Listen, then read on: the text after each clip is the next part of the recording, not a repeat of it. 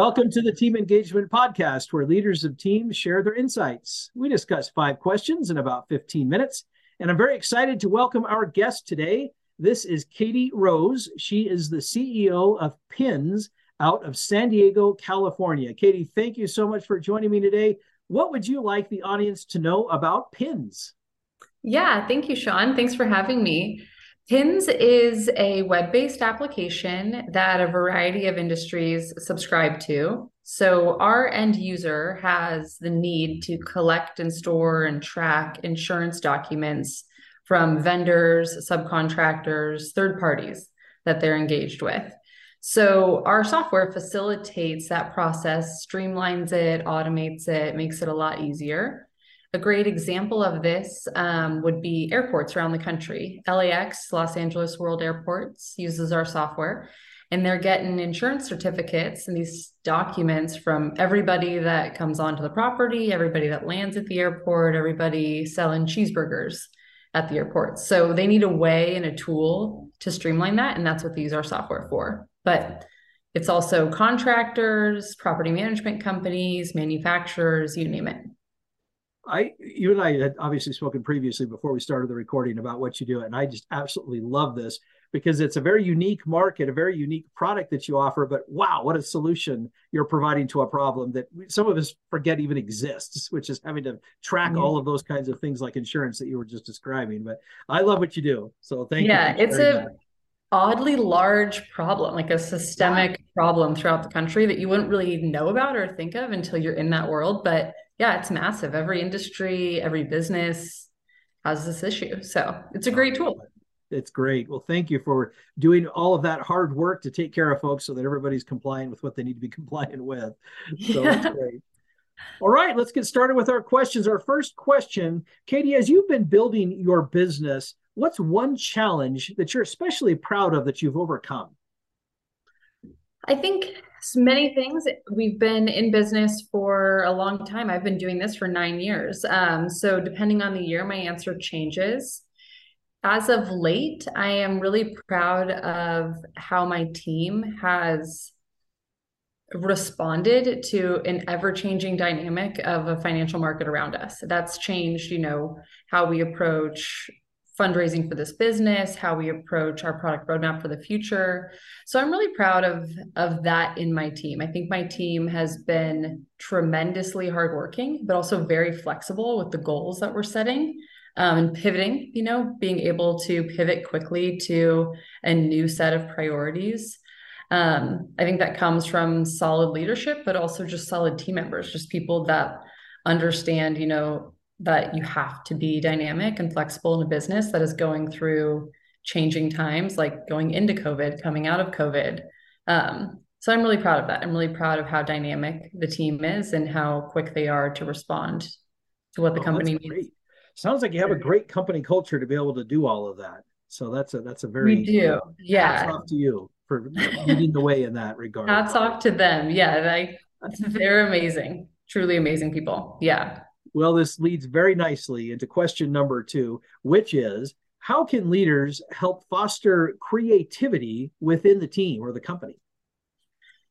So, I think creativity for me stems a lot from humor, like having a really good sense of humor throughout the day. I mean, building a business is brutal. There's a lot of words I could use that are more aggressive than brutal, but we're on a recording, so I'll leave it at that.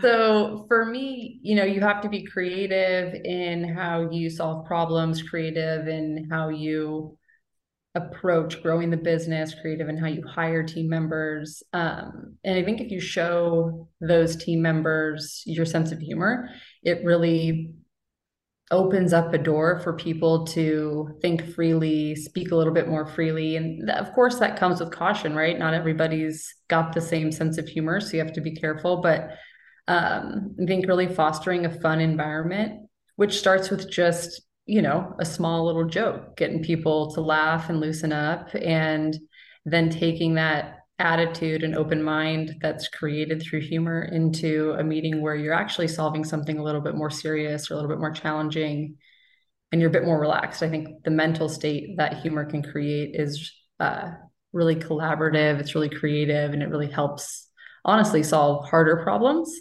and it makes it a bit more fun. Doesn't always work, but I think that's one way of fostering creativity for sure. That's a really great insight. I don't think I had ever really thought about that. And I've studied a lot about how to to create an environment of creativity. And that's one that I don't know that I've ever thought. You know, I, have I've uh, certainly thought about keeping it light and being able to have open discussion, but letting humor be a source of relief for people. I think that's a great insight because I'm the type that I'm kind of like you. I, I like a, a, good joke, and and you're right. We have to kind of be careful about the timing and the and the the nature of the content. Yeah, certainly. Yeah, all of that, but I really like what you're describing, though, that environment of just, you know, keep it relaxed and let that creativity flow from that part of the brain that needs to be relaxed. If we get too tense, our our uh, creativity kind of shuts down a little bit. But mm-hmm. great comment. I really like that. All right. Well, question number three How can leaders help team members trust each other?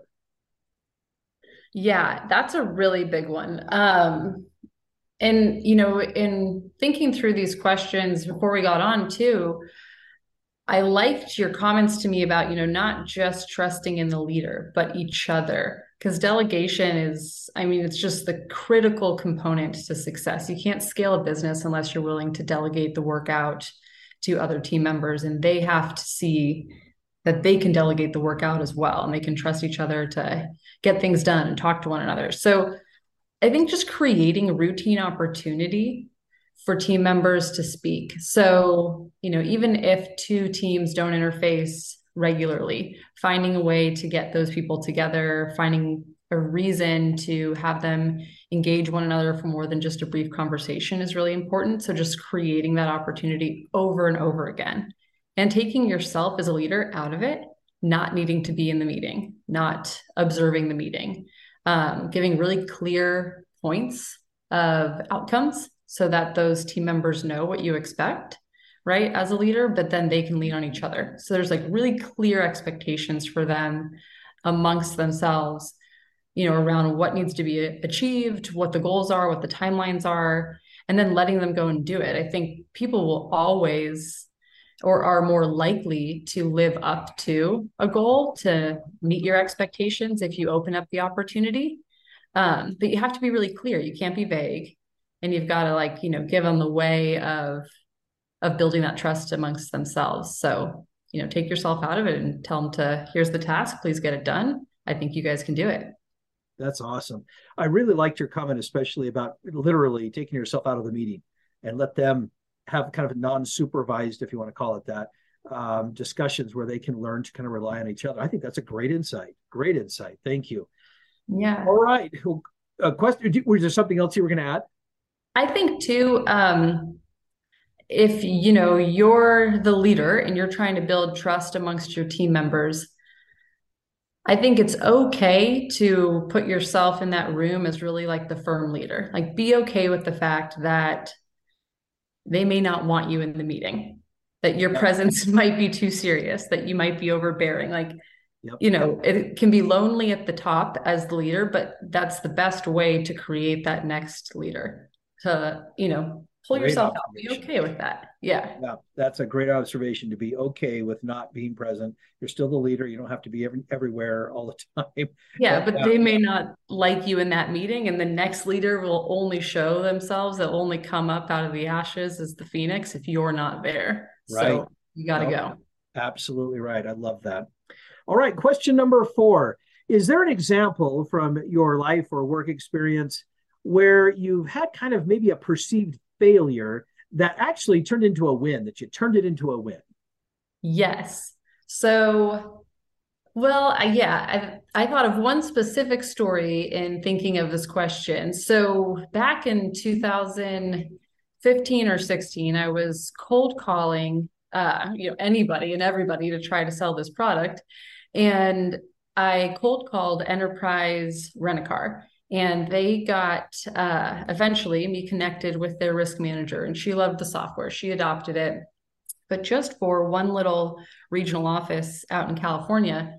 And i was talking to her and asking you know could i get a recommendation into your corporate office? And um, as the years passed, she ultimately made that recommendation and we expanded, you know, the use of our software. But initially, when I first met that corporate office over the phone, and it was just a phone call because, you know, that back then, which isn't that long ago, Zoom wasn't as prolific. Right. I was talking to them about, you know, what we'd achieved and how young our company was. And the gentleman on the other line, I, in no uh, in no attempt to disgrace to me, sort of chuckled and said, like, why don't you call me back in a few years? And I said, no, let me let me finish my pitch. And he's like, no, no, call me back in a few years. And so I hung up the phone and I felt so discouraged. I'm like, oh man, you know, I'm so naive and immature to this business. You know, I can't I can't drive these deals forward.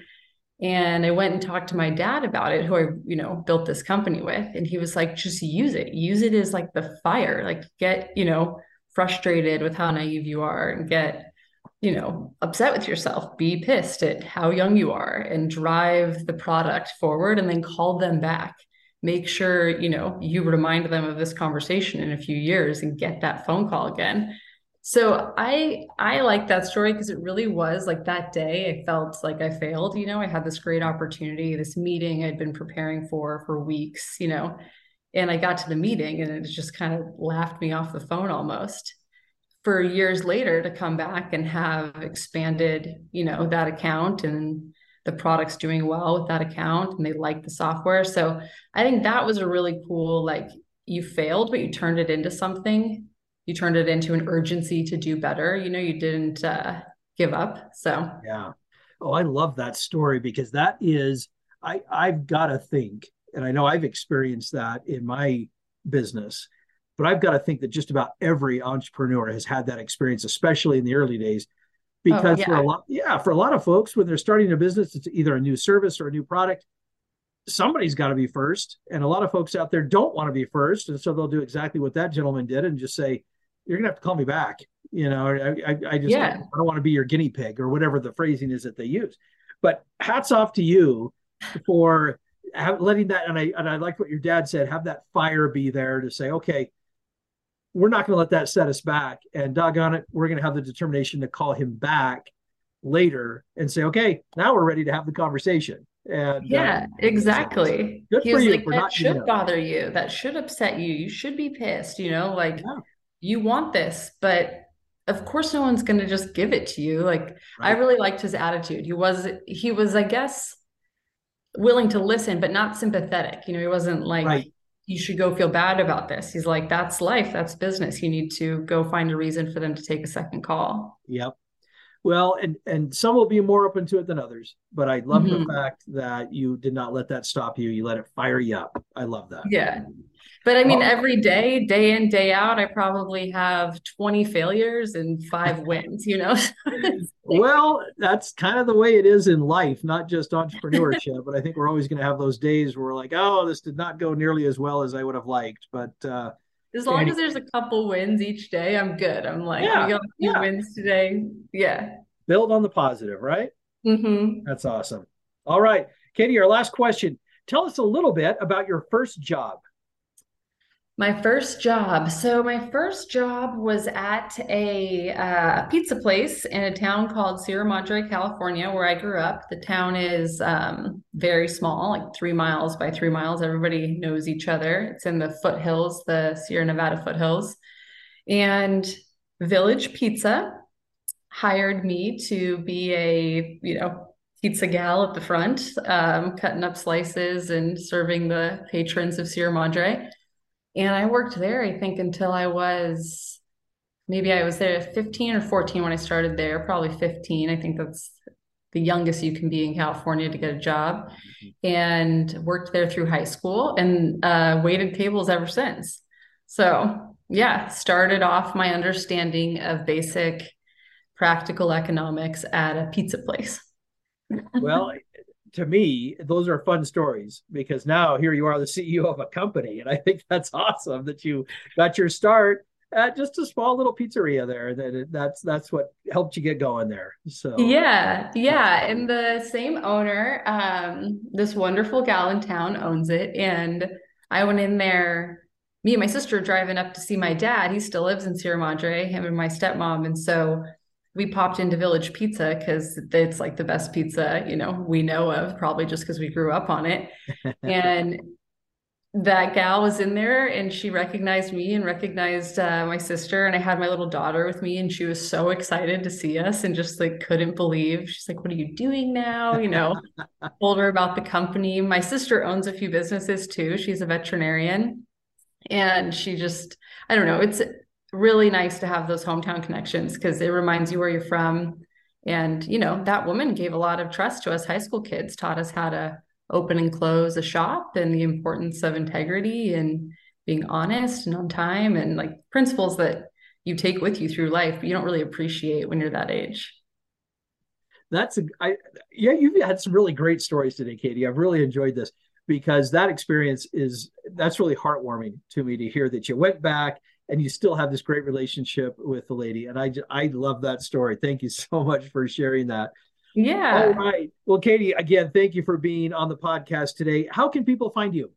Yeah, you can find us uh, by going to pinsadvantage.com. Uh, you can also find me on LinkedIn, Katie Rose from Pins Advantage. Feel free to connect. Um, I'd be happy to talk to anyone about our company or pizza places or, you know, the whole range. Very good. Thank you. This is Sean Richards with the Team Engagement Podcast, where leaders of teams share their insights. For more ideas, go to teamengagementpodcast.com. And we also encourage you to subscribe or follow the podcast wherever you may be watching or listening to it. This is Sean Richards again reminding you that you should have humility to learn and then courage to act on what you've learned. Thanks so much for joining us. Have a great day.